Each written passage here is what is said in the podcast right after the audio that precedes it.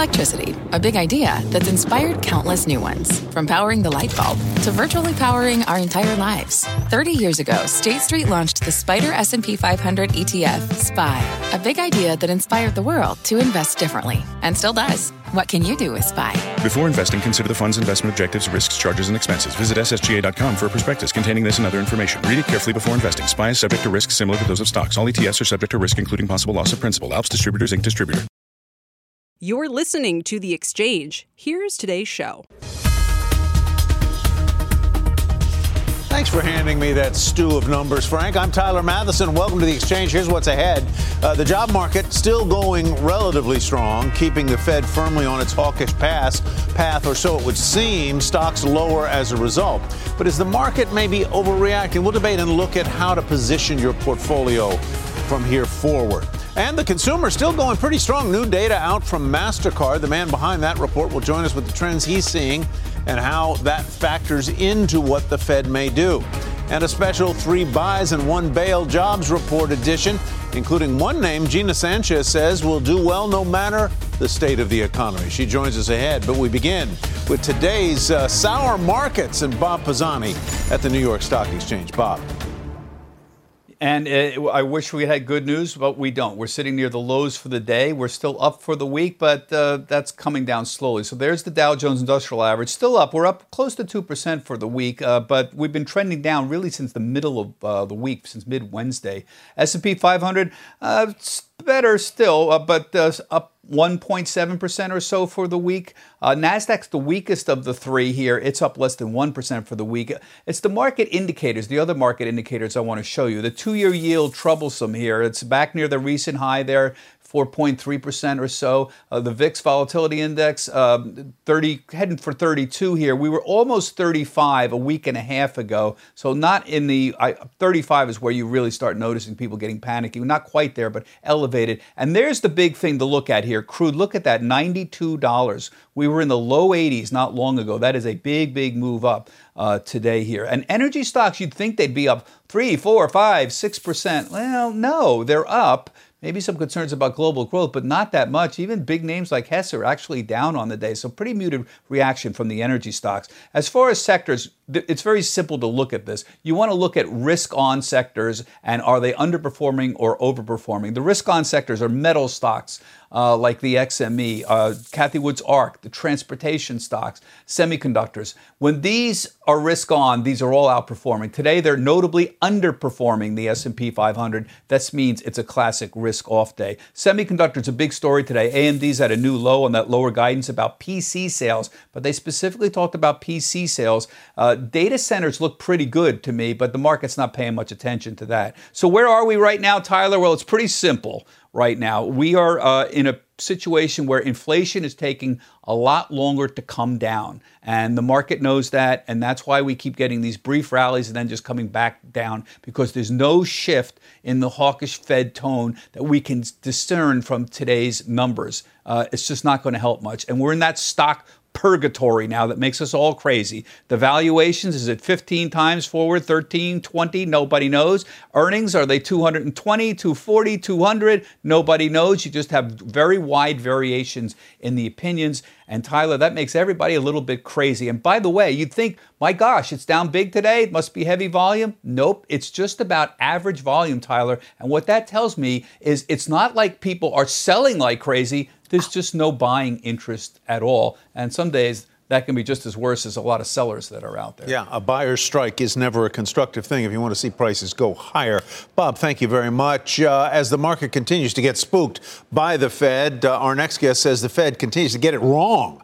He argues that the amount of money supply we've seen from the Fed, up 40% since the pandemic, is really what's to blame for our inflation problem. He also says that once the Fed finally takes its foot off the throat of the economy, there's one group of stocks that could do really well. For more, let's bring in Charles Bobrinskoy, Vice Chairman and Head of the Investment Group at Ariel Investments. I mean, I buy your argument that the Fed got it wrong. Number one, they kept putting money into the economy uh, at, a, at a rapid pace. Number two, uh, they seem to be saying that inflation is where it is because the economy is strong. It isn't, and that the labor market is strong and wages are getting out of control. They really aren't. Um, uh, but but what, why does that matter? What you've got is inflation. So, what really matters is what you do about that, not how you explain the inflation, right, Charlie, or I'm wrong? Well, it matters. If the analogy I use is if you walk into your doctor's office and you've got a bad case of COVID, and he says he denies you have COVID for two years. And then he says, okay, I admit you have COVID, and the way I'm going to fix it is by bleeding you with leeches. That's what's happened now is that the fed was wrong for two years. They not only didn't see inflation they made it worse by pumping 80 to 90 billion dollars into of cash into the economy. You had a great graph going showing m2 money supply increasing 40% and now they think the way to fix this inflation is by messing up the economy. That's a bad answer. That's like putting leeches on a yeah. Bring out the leeches. Body. Let's try some cupping, huh? What about that? Right. So, now, okay, go ahead. The continue. graph you have, just quickly, Tyler. The graph you have up on the screen shows the money supply, but it, the good news is it has finally started to level out.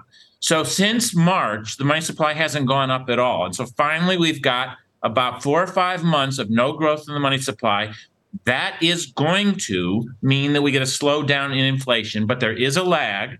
And so for the rest of the year, we're going to have 8% inflation or so, but next year it'll be down a little, probably 5 to 6%.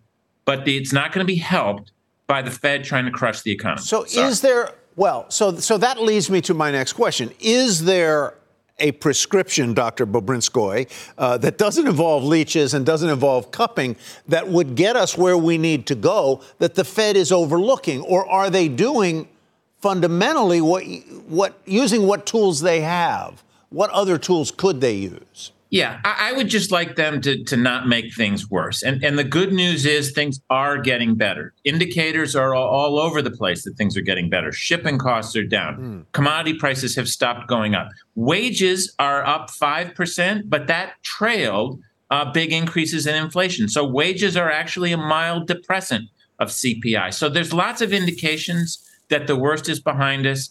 We just don't want them to do make things worse. And of course, the people who get hurt the most by a recession are those in the lower economic stratas of the, the country. And so it really just is bad policy to try to bring on a recession. Yeah. So just sort of sort of go a little easier. Uh, uh, maybe if, uh, don't slam the brakes as hard uh, as right. as they have been doing. So let's get to some some kinds of businesses that you think might profit and do well in the market, um, given what you see we're going to have an inflationary economy for at least another year. And in this kind of market, there are certain companies with hard assets that can prosper in an inflationary environment. And unfortunately, some of those are oil companies that have hard assets in the ground, fertilizer companies that have potash uh, in the ground are going to do well.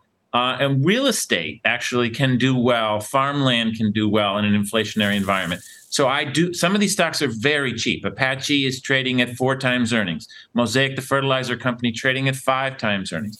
Uh, and Madison Square Garden, which I always talk about on your show, has wonderful real estate. It's an extremely cheap stock uh, for some complicated reasons. Uh, they own Madison Square Garden in downtown, midtown Manhattan, and that's a wonderful stock for an inflationary environment. Charlie, great to see you. We appreciate uh, Dr. Bobrinskoy. That's what we're going to call you now. Thanks man. for having me, Doug. Thank you so much. We appreciate it. Alrighty, the jobs report may reinforce the Fed's decision to keep tightening, but so far, rising rates have really not put much of a dent at all into consumer spending. New September data from MasterCard show that while spending in and around the home is slowing on things like furniture and hardware, that kind of stuff, people do continue to spend on experiences with restaurants and airlines and lodging, all seeing double digit gains year over year. So, what does this tell us about the economy? Our next guest has a front row seat to all the numbers. Joining us now, Bricklin Dwyer chief global economist at MasterCard. Bricklin, welcome. Good to see you. Uh, it would seem to me that these numbers suggest that the people who can afford to spend, i.e., the more affluent people in the country, are spending, and they're spending on experiences. They're spending on airfares, which have gone up a lot. Not just it's not just because people want to spend more; it's because the fares have gone up. They're spending on hotels. They're spending on restaurants. These are discretionary income buys. Yeah, I think that's right. I think we're seeing a, a really a, a, an interesting story play out that bifurcates the the growth in the economy, where you're seeing this, you know, the interest rate sensitive sectors, how I'd characterize it, really starting to take a, a bit of a brunt. We're seeing that play out in the housing sector, the auto sector, and then you know, as the consumers are looking back at where they're spending their money, they're trying to balance between spending on the essentials and spending on experiences that they missed out on during the pandemic. That really is at the core of where consumers' heads are and where they're spending today. You know, I look at uh, particularly airlines uh, uh spending there up 56% year over year. It's it's not just that more people are traveling is it, it, it's it's also that more people are paying a hell of a lot more to travel. The fares have gone up. Yeah, there, there's some really interesting uh, uh, really stories playing out there. Small businesses are getting back out there and traveling like uh, like they missed out on for quite some time, mm-hmm. trying to re- maintain their competitiveness. You're seeing volumes of leisure travel really hold up quite well. So beyond the price story, it's really expensive to travel right now the travel experience is quite challenging. If you go to an airport, you're not finding pilots or you're not finding the uh, the TSA support that you need, and that's making travel even more difficult. But yet, in spite of that, we see travel demand remaining really strong when we look at the bookings and not just uh, how much people are spending. And as you point out in this survey, um, it looks like furniture and furnishings, a modest gain of 1.4%, uh, hardware, 1.7%. These would be what you would call housing sensitive areas, I guess. Exactly. That's that interest rate sensitive sector, right? right? The housing and autos, where the Fed is trying to raise rates and cool down the economy, they are having an effect on housing. They're having an effect on those housing related sectors uh, like furniture and fun- uh, furnishings, as we're seeing in that spending pulse data. Do you exp- now job growth? Uh, I want to switch back uh, away from spending and to jobs. Labor participation rate basically flat down a little bit. Um, job growth was lower than it has been over the past. Do you expect, given the fact that a lot of companies have either said they're going to cut jobs or reduce their hiring pace or freeze hiring, do you expect that job growth number to go even lower in subsequent months, maybe even roll over? Well, you know, on the jobs front, I think, you know, when you drive around America, you see a lot of help wanted signs. You see incentives to be able to, you know, bonuses to sign up to work at a at a fish factory in Minnesota or whatever it is. These stories really are uh, quite substantial, and I think there's an undercurrent here. You are seeing a lot of headline publications of people talking about reducing the workforce, but you're still seeing that you know restaurant demand is really strong as we see in our data. Still needing more workers there. You're still seeing that demand across America, where you're seeing hiring or that that willingness to hire really remain resilient. That's what's holding up a lot of that number today. All right, Bricklin, thank you so much. Thanks for sharing the data with us. Uh, have a great weekend, sir. Thank you very much. You got it. All right, coming up, it is no secret the White House is not happy about OPEC's production cut. Up next, we'll look at Washington's response, the geopolitical fallout with crude having its best week since March. Plus, today's jobs data likely won't be enough for the Fed to stop hiking rates. Uh, so, where can investors make money in this market? Stocks and bonds. Our trader has you covered with a special jobs report edition of three buys and a bail ahead. And as we head to break, let's get a quick check on the markets with stocks near session lows. They are still, however, as Bob Pisani pointed out, on track for weekly gains, those, though those gains have been eroded over the past three days. We'll be right back.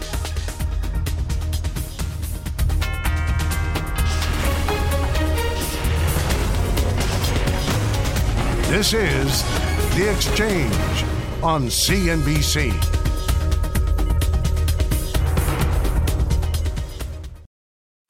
What's on the horizon for financial markets? At PGIM, it's a question that over 1,400 investment professionals relentlessly research in pursuit of your long term goals. Specialized across asset classes, but united in collaboration, our teams provide global and local expertise our investments shape tomorrow, today. Pursue your tomorrow with PGIM, a leading global asset manager. You can live out your MasterChef dreams when you find a professional on Angie to tackle your dream kitchen remodel Connect with skilled professionals to get all your home projects done well. Visit Angie.com. You can do this when you Angie that.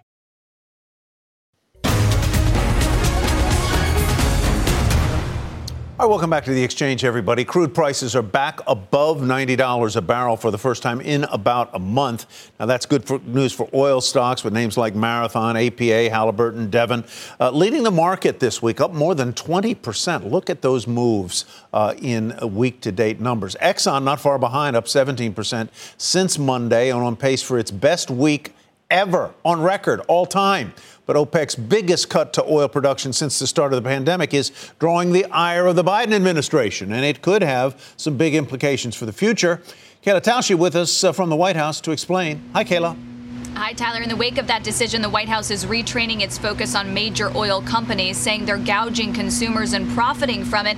But White House allies in Congress want more concrete action to retaliate against Saudi Arabia and force officials they see as pro Saudi to defend their actions. Earlier today, I spoke with Progressive Congressman Ro Khanna, who's been a vocal critic of the OPEC decision and the administration's response. He said he wants Brett McGurk, head of Middle East policy, to testify in Congress on why McGurk pushed for President Biden to visit the kingdom, which Khanna says cabinet members objected to. He also wants the administration to ban the export of gasoline, telling me it's not just something they should study and consider. They need to be demanding the Saudis reverse the decision. Sources tell me the Biden administration has for months been weighing a ban on export of refined products, something officials broached yet again with energy executives just one week ago in a meeting. Companies have argued the disruption would cause further further increases to prices, but I'm told a ban remains under consideration.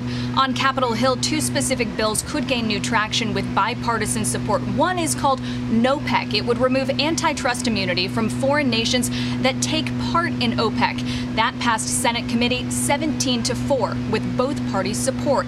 Another bill released by three Democrats yesterday would remove 5,000 troops from Saudi Arabia and the UAE and remove defense systems too in the wake of the decision. That being said, both chambers of Congress are out of session right now ahead of the midterms, so nothing is likely on that front between now and when they return. We'll see what the White House can do next. Tyler? The, the Jones Act is central to much of this. What is the Jones Act, uh, and is there any talk of repealing it as a way to increase domestic oil flows? Well, it's come up in discussions, Tyler. The Jones Act places restrictions on which ships can actually dock at certain locations around the country uh, that have energy products on board. It came up in a meeting this summer with the energy industry asking the administration to repeal it. But in what I'm told was a very tense discussion, the administration asked companies, exactly how much would that take off the retail price of gasoline? And the estimate in that meeting was just 8 cents a gallon. And when pressed, energy executives did not uh, confirmed that they would, in fact, be diverting ships from, say, Latin or South America to New York Harbor. So, without those uh, commitments and those promises from the industry, the administration this summer uh, ruled out waiving the Jones Act, Tyler. Kayla, thanks very much. Have a great weekend. Kayla Tausche on a beautiful North Lawn in D.C. Our next guest, not surprised by OPEC's production cuts, says no one really should be, but he is surprised by the White House's fiery response. He says overreaction in Washington could cause unintended consequences for the future of U.S. energy security. Joining us now, James Lucier, Managing Director at Capital Alpha Park Partners. James, welcome. Good to have you with us. I want to get well, to hello, that. Tyler. Happy I wanna, Friday. Oh, happy Friday to you, sir. I want to get to the question of, of uh, uh, longer term national security issues and so forth. But I, I'd like you to take apart for us the question of gouging. It comes up all the time when prices rise. Big oil is gouging, gas companies, retailers are gouging. Is that true? Well, not really. I think the White House here is panicked. The White House is overreacting. The White House has a political response that is going to make the political problems much, much worse. Now, on your own newscast just a moment ago, you point out that oil prices up at about $90 are about where they were a month ago. We've seen retail gasoline prices drift down. Retail gasoline prices are still much lower than they were during the peak over the summer.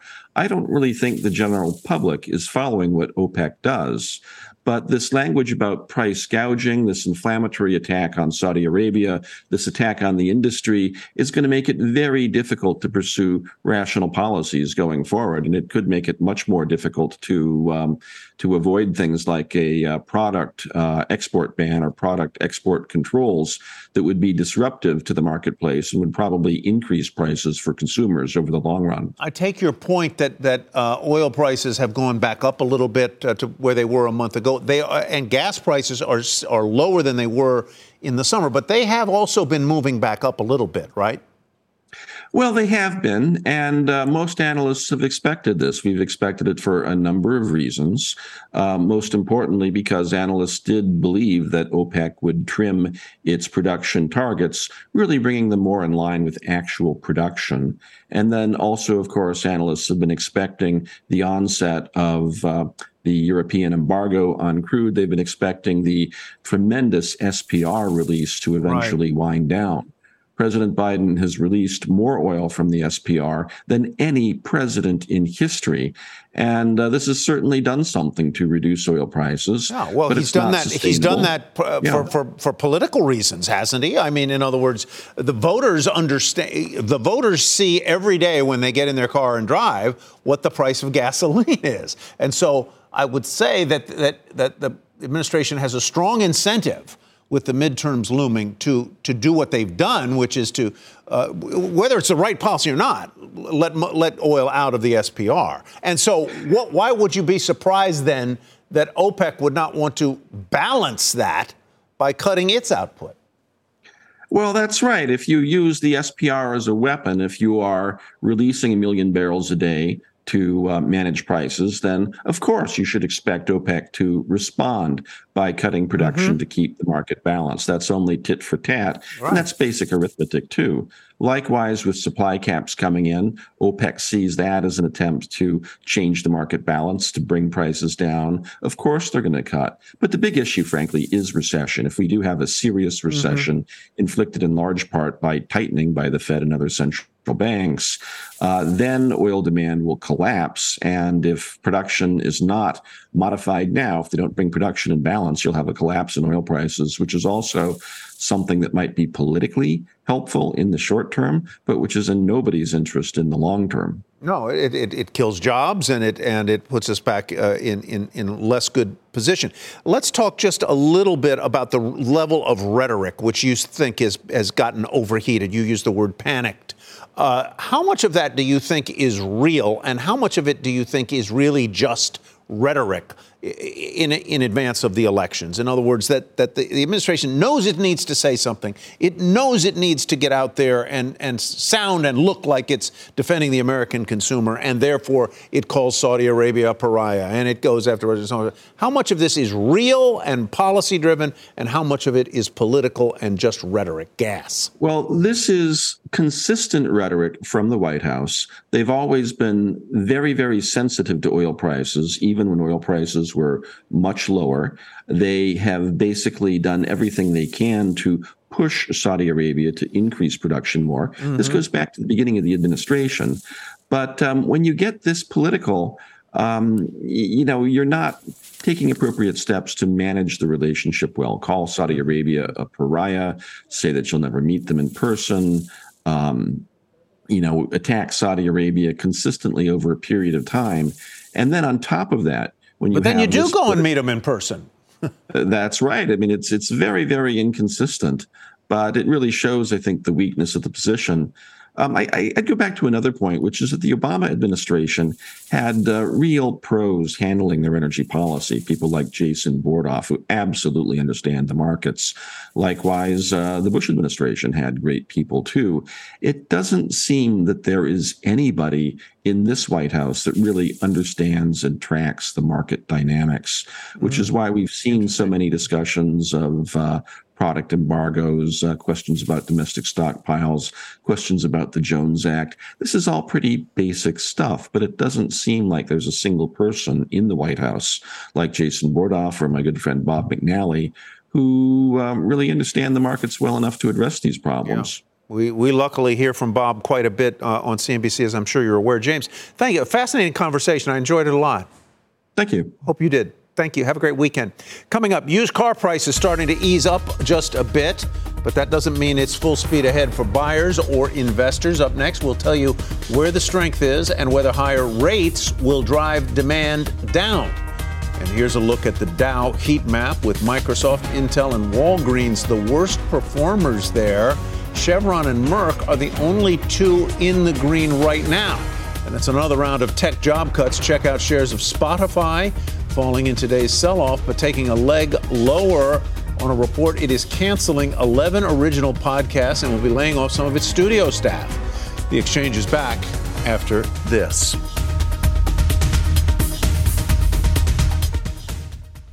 You can live out your MasterChef dream when you find a professional on Angie to tackle your dream kitchen remodel. Connect with skilled professionals to get all your home projects done well. Visit Angie.com. You can do this when you Angie that. Welcome back to the exchange for a somewhat uh, messy Friday in the markets. The Dow's low was a negative 612 points. Uh, right now, down 549, down about two percent. S&P 500 almost two and a half percent. Uh, every sector except for energy in the red. Technology, the worst performer, dragged lower by weakness in the chip names following AMD's revenue warning. We'll have more on that in just a little bit. Uh, meantime, CVS on pace for its worst day since the start of the pandemic on a double dose of news. First, the Centers for Medicare and Medicaid Services downgrading one of CVS's Aetna Medicare Advantage plans. Now, that translates into fewer bonus payments to the company from CMS and Mizuho estimates a 7 to 9% hit to CVS's 2024 earnings per share. That is not inconsequential. Also, a report today that CVS is in exclusive talks now to acquire the primary care chain Cano Health. Uh, we reached out to both parties. Neither one would comment on that. You'd probably expect that if the deal is percolating. Remember, last month, CVS said it's going to buy Signify Health uh, for about $8 billion.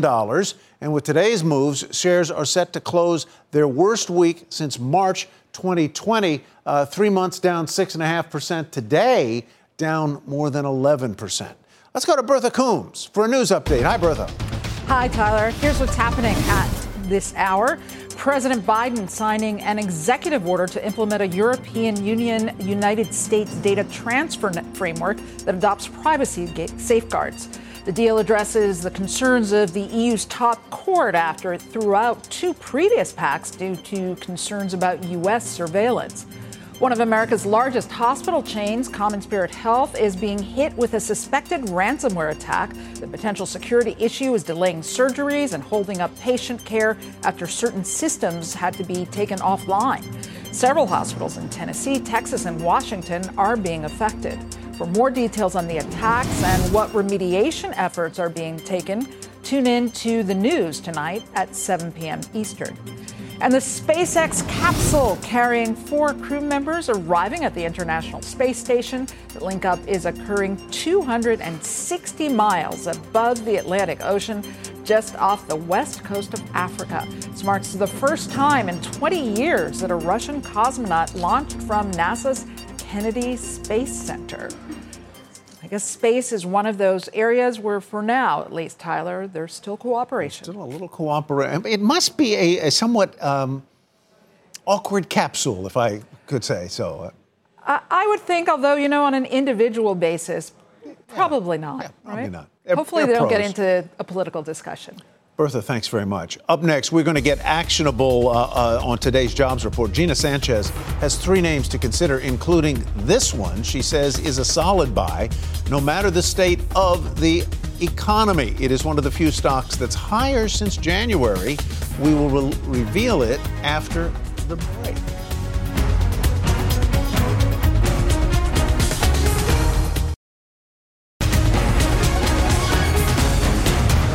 Welcome back, everybody. It's another volatile Friday as investors digest hotter than expected jobs data and try to anticipate the Fed's next move. Our next guest says that whatever that move may be, after today's numbers, it won't be the much hoped for pivot. Joining us now, CNBC contributor Gina Sanchez. She's chief market strategist at Lido Advisors and has three buys and one name to bail on if the Fed continues to tighten. Gina, always good to see you. Thank you. What did you make of the jobs report? Well, I think everybody interpreted the jobs report the same, which is that good news is bad news. It means that the Fed has a clear path uh, to continue tightening. Um, I personally don't think that the jobs report is something that can be read at the top. You have to dig into the numbers, and there is a labor shortage. So I think the Fed could be making a big mistake, but they haven't called me for my opinion. All right, well, let's get your opinion on a couple of stocks, uh, starting with Costco, down more than 1% today, but still trying to keep, eke out a gain for the week. You say it benefits uh, from nearly all angles when inflation surges. Yeah, you know, this is where you go when you want to um, buy things at a relatively cheaper price because Costco sells cheap stuff and most importantly, cheap gas or at least cheaper gas. And the great thing about Costco is they manage to benefit from inflation going up because they still do increase their prices. They just keep them just below the competition, making them the go-to buy. So they capture that demand um, as people's wallets get crimped. All right, let's move on to Lowe's. Uh, we just had a guest on who said that some of the housing spending or housing related spending uh, seems to be coming coming off the boil. Lowe's down more than 1% today, positive for the week. You say even as that home improvement boom, does slow, folks will always need to buy something from Lowe's. Absolutely. I mean, I think this is one of those. The, Lowe's is actually, you know, done not terribly, which is in this market is okay.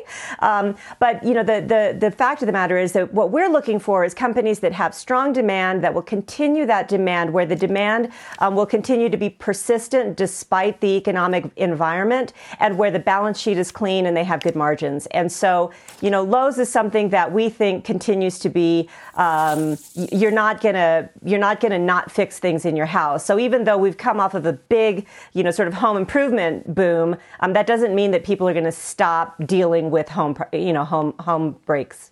All right, let's move on to what you call a defensive buy, and that is AbbVie. That's the mystery chart we showed before the break. The shares are lower today, but they remain on pace for their best week since June. And you say drug makers are always a solid buy, regardless of the macro environment.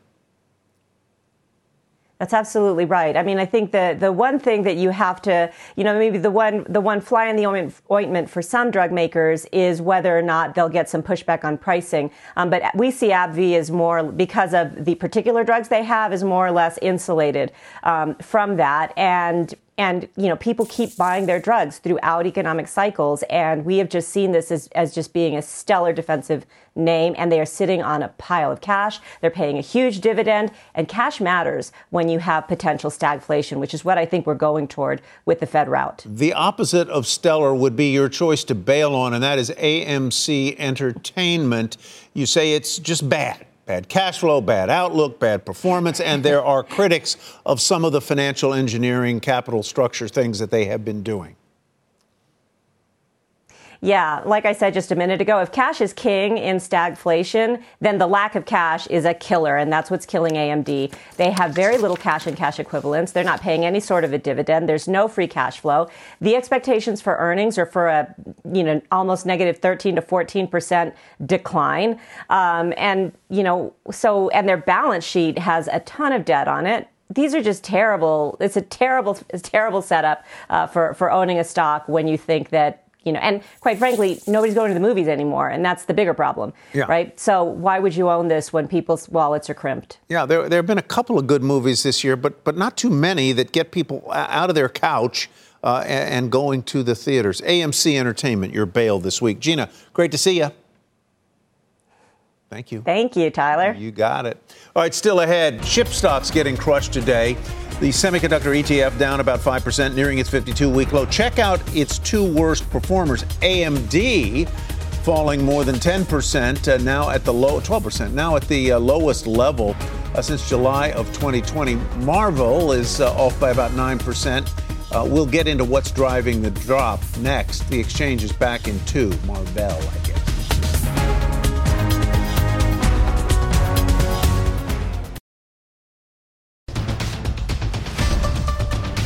Welcome back, everybody. Chip stocks getting hit today. The SMH down about 5%. Still on pace, though, to eke out a gain for the week thanks to Monday and Tuesday's rally. Remember that? Steve Kovac joins us now with the uh, names making the biggest moves. Steve? Yeah, Tyler. So it all comes from those warnings we got last night and this morning from AMD, Samsung, sending shares of names like NVIDIA, Intel, Micron, Marvell down with them. Not to mention consumer tech giants like Apple and Microsoft also in the red today. Samsung warnings is especially dire since they provide chips and components for PCs, phones on top of their own consumers electronics business. Now these announcements were reminding me of Microsoft's alert from the summer. They saw PC demand beginning to deteriorate, that's their word, deteriorate back in June. Now we're seeing the results of all of this. Remember, we saw so much pull forward demand the first 2 years of the pandemic. PC sales surge, Apple was setting max sales records every quarter for nearly two years straight. That's coming to a screeching halt now, despite the messaging from some that demand would continue to surge indefinitely. Bank of America analysts highlighting that in a note this morning as we watch chip names plummet, saying, quote, the PC market has been weak but continues to surprise the companies themselves by blowing their guides to the downside. They called out Nvidia, Intel, AMD, and Micron as the culprits there. That's the story here, Tyler. A disconnect between the falling demand signals we got months ago versus the story some of the chip companies were telling, forcing them to drastically revise their guidance, Tyler. Yeah, we have a chyron here. AMD leads S&P 500 lower after cutting outlook. Is AM, if you were to go in and look at this universe of stocks that you just talked about, is AMD the one that is most exposed to PC sales? It's one of the, along with Intel, of course. Uh, Intel. And and one other thing I wanted to talk about, AMD was also talking about inventory problems. Now, they didn't specifically say we have too much inventory, but you can kind of read between the lines and guess that. And that made, immediately made me think of Sony and PlayStation. You know, PlayStation 5, which is a huge uh, a gadget for Sony and a huge sales driver, they've been out of stock for two years straight. And now, with AMD having the inventory to help those chips and those devices, that could be actually kind of good for Sony uh, going into the holiday season for video game sales. All right. Steve, thank you very much. Thanks, Ty. I appreciate it. All right, still ahead, check out this mystery chart. Despite strong demand and tight supply, this used car name is still down nearly 52% this year. We'll get a check on the state of the market and whether prices for used cars can remain red hot as rates rise. That's next.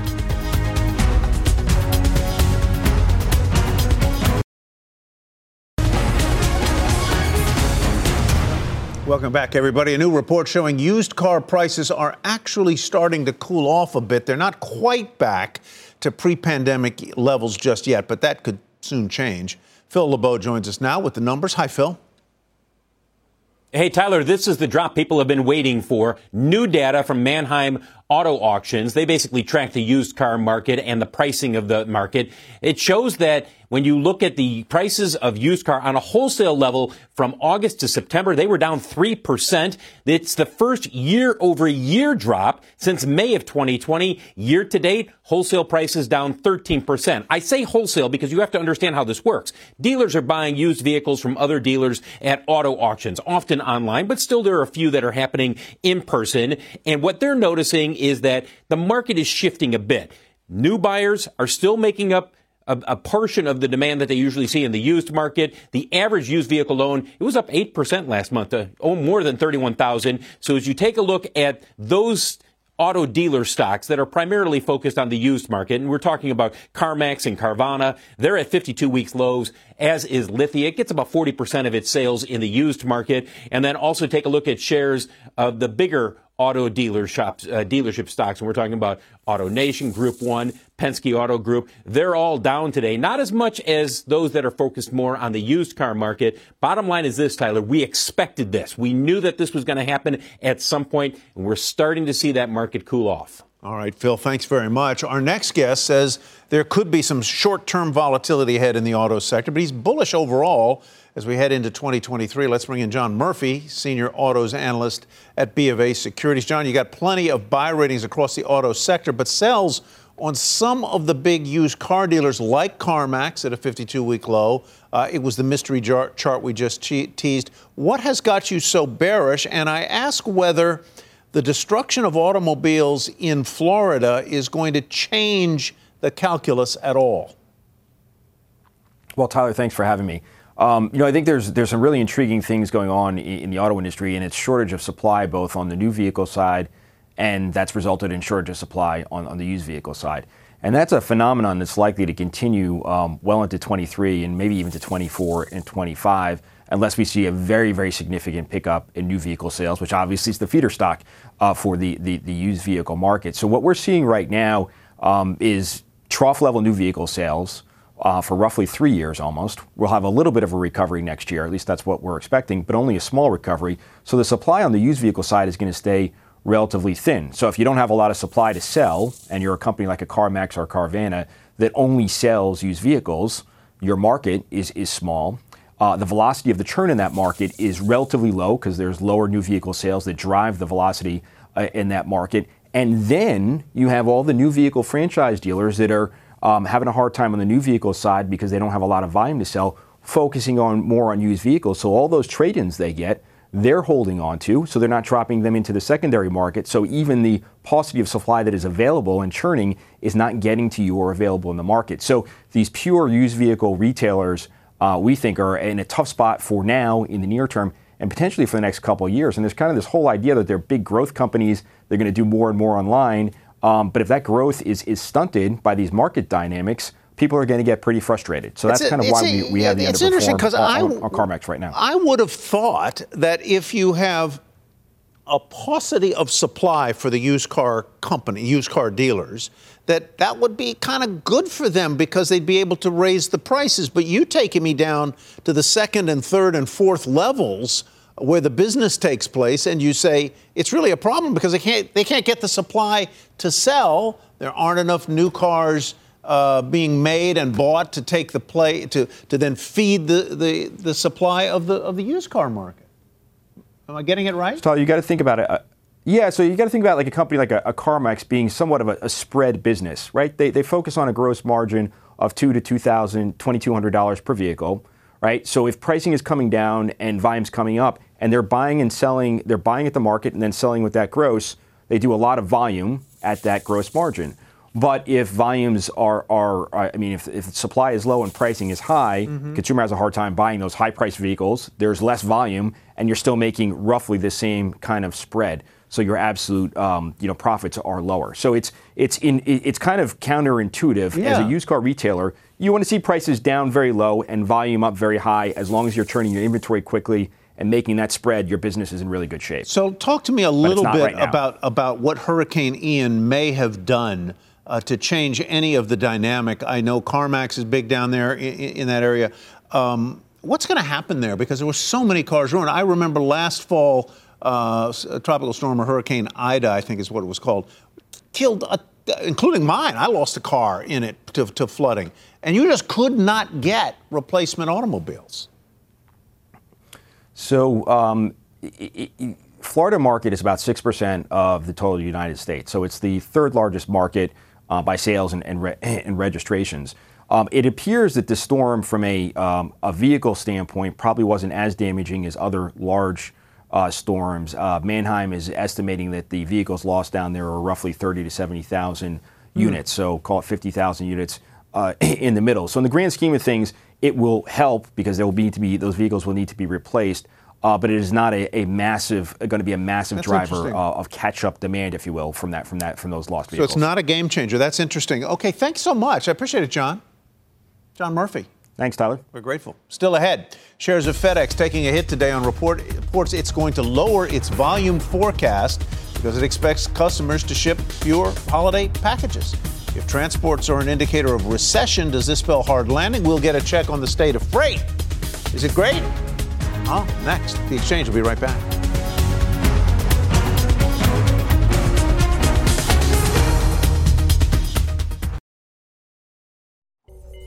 All right, welcome back to the exchange, everybody. Got a couple minutes to go here.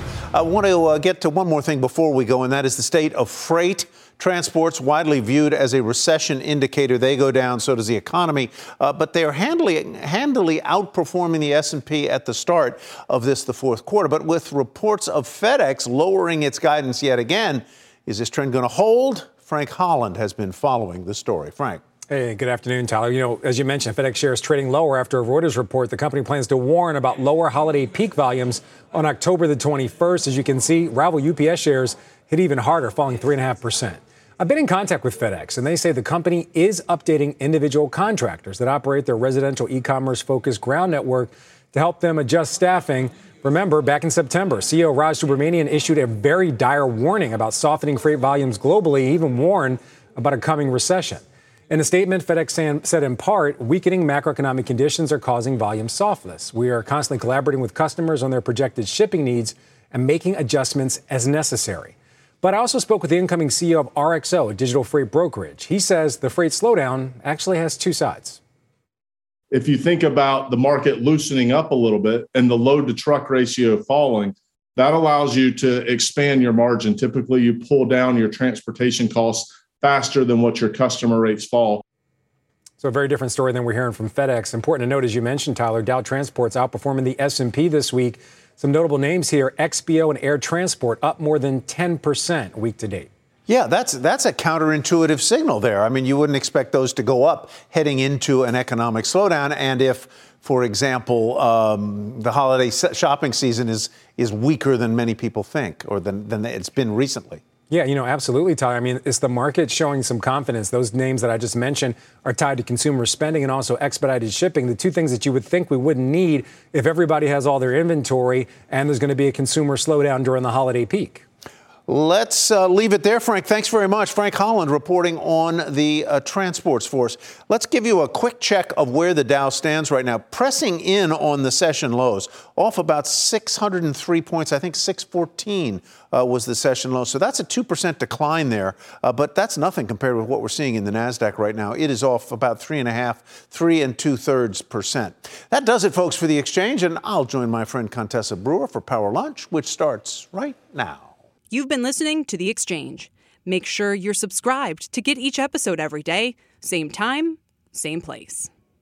You can start your day off right when you find a professional on Angie to get your plumbing right first.